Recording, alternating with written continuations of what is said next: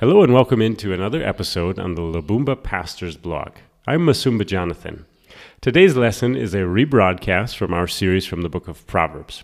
The title of the lesson is Intolerable Things, and our text to begin is Proverbs chapter 30, verses 21 to 23, which says this Under three things the earth trembles, under four it cannot bear up a slave when he becomes king, and a fool when he is filled with food, an unloved woman when she gets a husband, and a maidservant when she displaces her mistress. I want to start today by breaking these things down a bit and then discussing things that are intolerable to God and reverse his natural order of things. The common link between these things seems to be that they are intolerable or troublesome. A slave who becomes king is someone unfit for ruling. They lack the knowledge to rule wisely.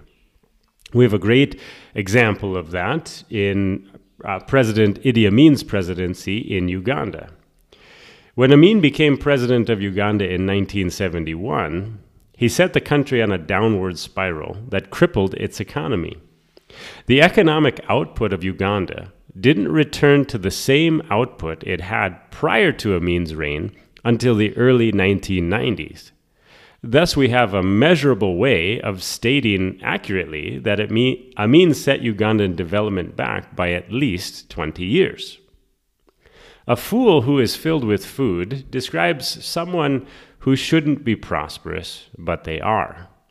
There are many people who demonstrate this. Probably the greatest example is the child of a rich person who has always had money and never had to work for it. They live a life of self indulgence and self interest. But if their source of income runs dry, they will find themselves in the poorhouse. The term unloved woman is better translated odious woman. It describes the character of a person that is annoying, obnoxious, and difficult. What is the result of marrying such a person? Rather than finding joy and satisfaction, the marriage brings misery and sorrow. The last example is that of a maidservant replacing her mistress. This implies that the master of the house either divorced his wife to marry his servant or took on the servant as another wife. We can see what this causes when Hagar conceived a child through Abraham, but Sarah was unable to. Hagar then looked with contempt on her mistress, Sarah. Whenever we reverse the natural order of things God created, we find unbearable or intolerable situations. When you have a marriage where a wife refuses to submit and seeks to rule her home, you find a miserable husband and miserable children. When parents don't discipline their children, you find children that do not honor and respect authority, and they make not only their parents miserable, but other people around them. When husbands leave their families and go after pursuits of entertainment or lust after other women, you find broken families. When churches don't honor God's word, they die and become unfruitful.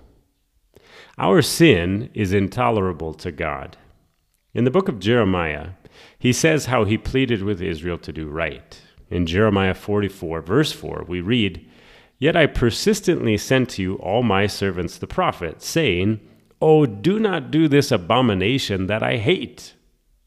God seeks our salvation and benefit. But when we despise his instruction and live how we think best, we produce intolerable things that are crippling. Is there anything in your life that falls into this category? Is there something you're doing that contradicts how God says it ought to be done? What do you think is going to happen with that?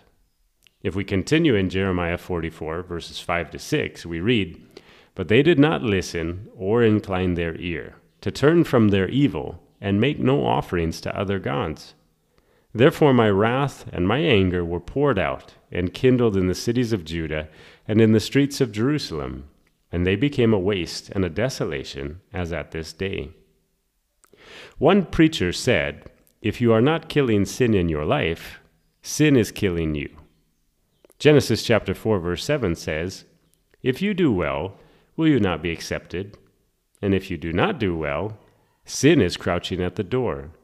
Its desire is contrary to you, but you must rule over it. What's ruling your life today? God bless you all.